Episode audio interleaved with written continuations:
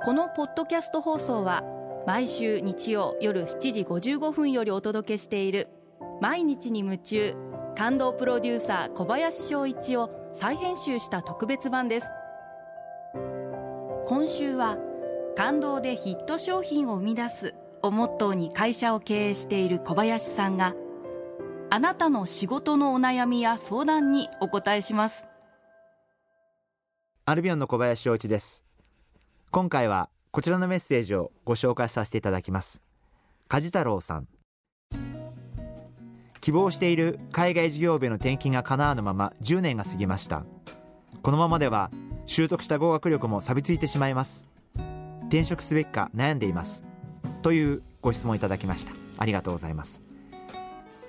まあなかなか難しいですね。ただ海外勤務って確かにねとっても魅力的なことですからね。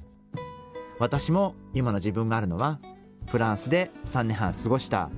海外勤務が全ての原点だと思っていますしあの時に本当にいろんなことを学んだことが今の人生にすごく生きている、えー、そんなふうに思っています。ですから梶太郎さんがすごくイライラする気持ちもよくわかりますし早く何とかしたいという気持ちもよくわかります。私自身もそうなんですけど残念ですけど人生って思うようにいかないことが9割以上で こうしたいと思ってもなかなかできなかったりここに行きたいと思ってもなかなか行けなかったり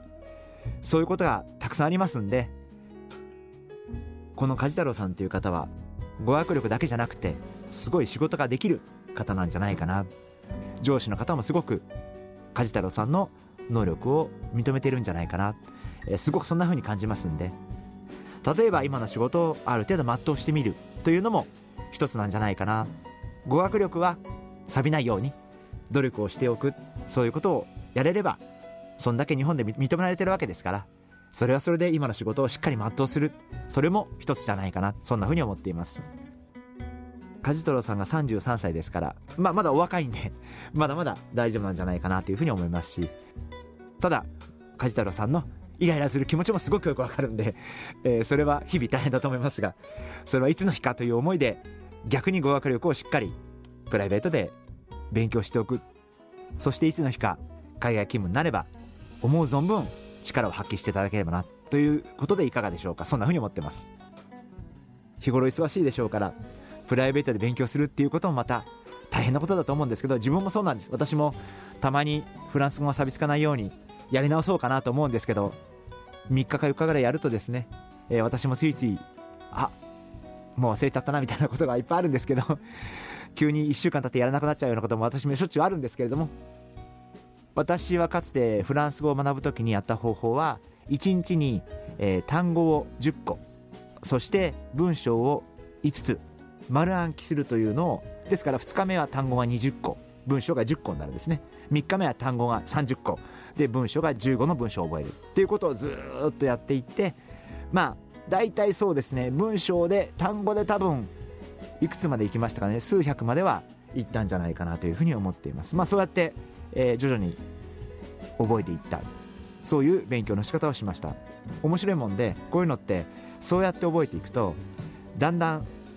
10日20日経ってくると最初の単語10個20個は何かを見なくても全部空で暗記して単語が出てくるようになる。人の記憶力って面白いな、えー、そんなふうに思ってました。